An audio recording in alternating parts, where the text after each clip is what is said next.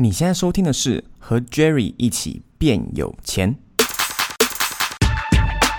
钱是一个非常现实却又非常敏感的话题，但是如果你不敢正视它，对于金钱没有正确的心态与观念，你永远也不会成为有钱人。我是 Jerry， 让我透过这个节目帮你换一颗有钱人的脑袋吧。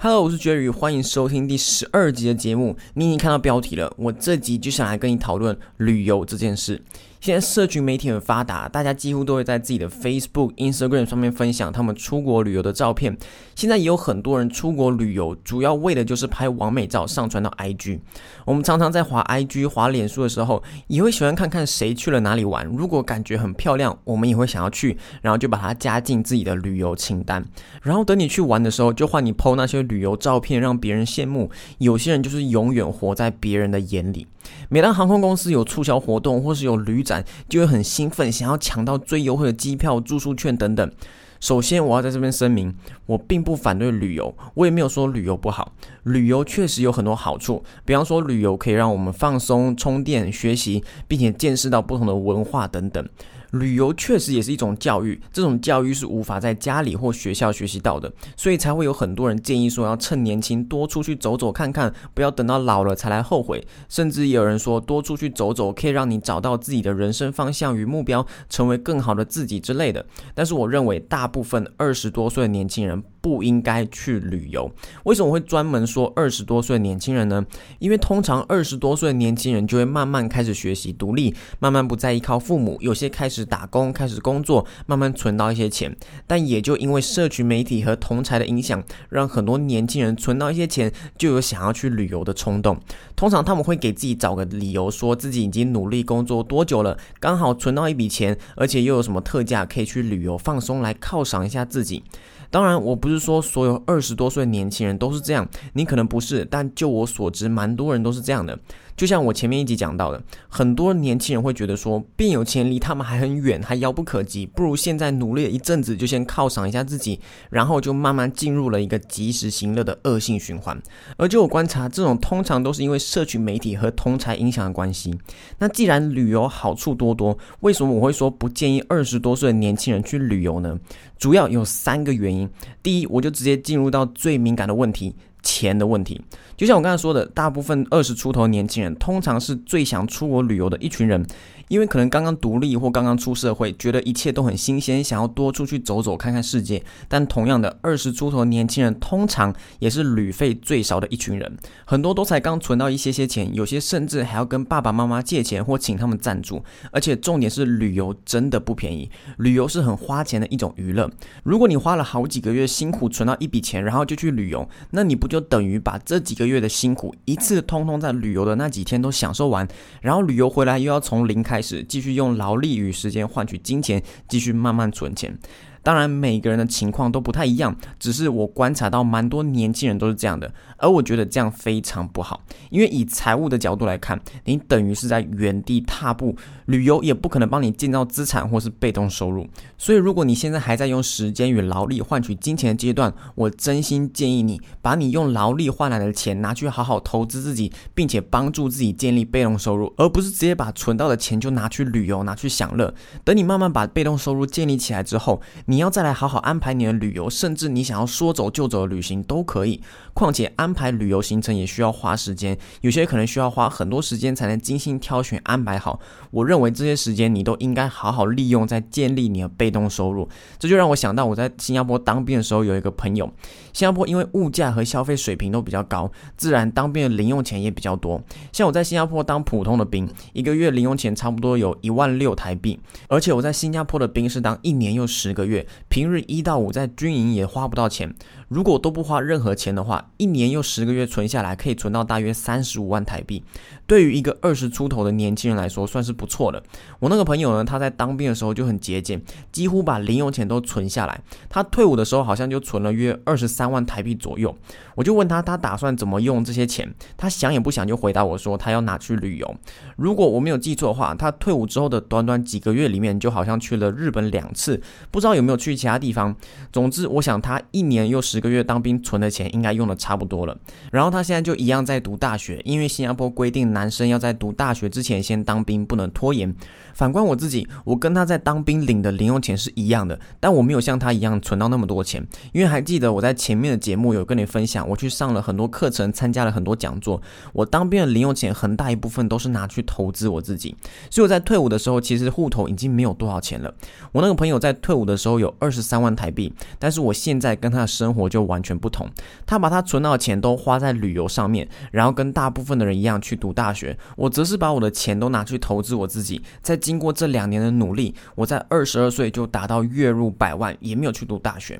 所以我跟你分享这个故事就是一个很好的例子，告诉你为什么在二十多岁的时候你不应该急着去旅游，你应该把你的钱好好利用，拿去投资自己才是最好的决定。当然我知道每个人的情况都不一样，我只是以我自己的亲身经验给你的建议，先努力建立起被动收入，旅游的事可以等。像我现在被动收入建立起来了，虽然我才二十二岁，但我随时想要说走就走都可以，能说走就走才是真正的自由，这只是第一个原因。接下来第二个不要在二十多岁就去旅游的原因，是因为通常在你二十多岁的旅游都需要非常的拮据，就因为你还没有稳定的被动收入，在你规划旅游的时候，钱通常都是你的第一考量，这个会不会太贵，有没有再便宜一点的方案，你需要去抢那个最便宜但是时段和位置最差的机票。在挑选住宿的时候也需要精打细算，高级饭店可能住不起，要找比较差的旅馆、背包客旅馆或是 Airbnb 等等。总之你是出去旅游没有错，但是因为钱的关系，你的限制很多，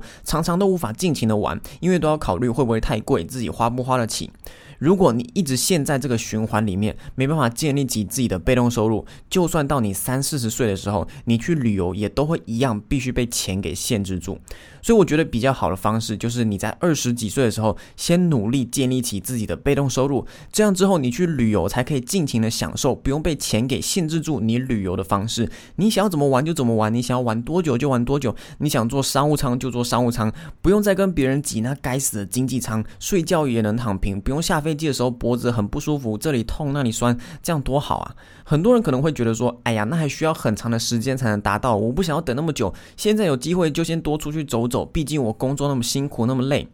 我觉得会有这样想法的人，真的会需要花很长很长很长的时间，甚至永远也达不到他们最想要的旅游方式。因为就像我在前一集讲的，他们首先就已经先不相信自己了，他们觉得那些都还很遥远，干脆先享受当下。其实如果你真的愿意去付出努力的话，这个过程没有你想象的那么久那么长。很多人会花很多时间，甚至一辈子都在为钱工作，是因为他们的信念不够，然后他们也没有付出相应的努力。所以所有正在收听这集的年轻人，请你相信自己，并且付出一切的努力，你理想中的旅游没有你想象的那么遥远，相信我，我就是你最好的例子。但重点是你自己必须先相信并且付出努力，而不是及时行乐。最后第三个原因，旅游通常并不会帮助你找到方向。就像我一开始提到的，有些人会说旅游可以让你学习到不同的文化，增广见闻，可以开开你的眼界，说不定也能帮助你找到人生方向等等。但是说实在的，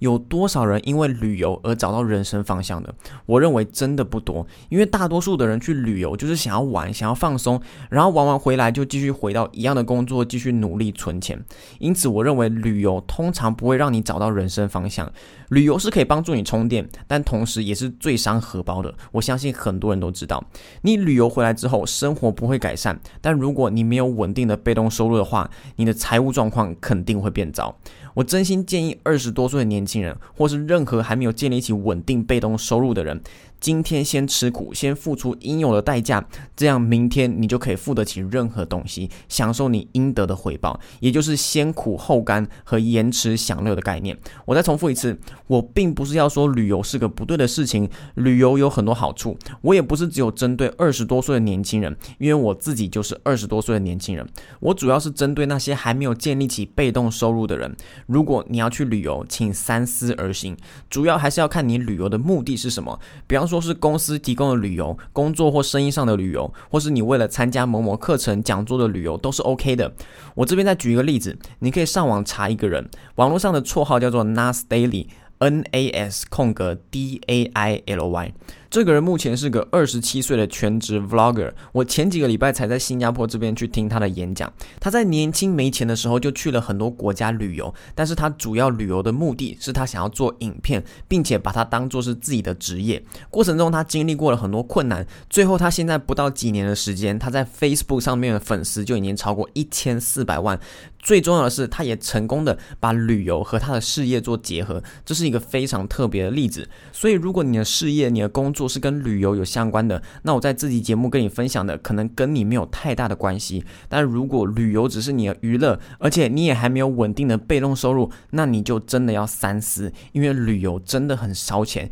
你应该先把你所有的时间和金钱都先专注在建立自己的被动收入，你才能不顾一切的去享受你理想中的旅游。在今天这期节目的最后，我想问你一个问题，这个问题就是你想要短暂的旅游，还是你要长远的自由？还有还有押韵哦。那这期节目就到这里，如果你喜欢我分享的内容，别忘了订阅我的节目，这样你才不会错过更多关于有钱人思维的内容。最后也请你帮我留个五星评价，我们下期节目见喽。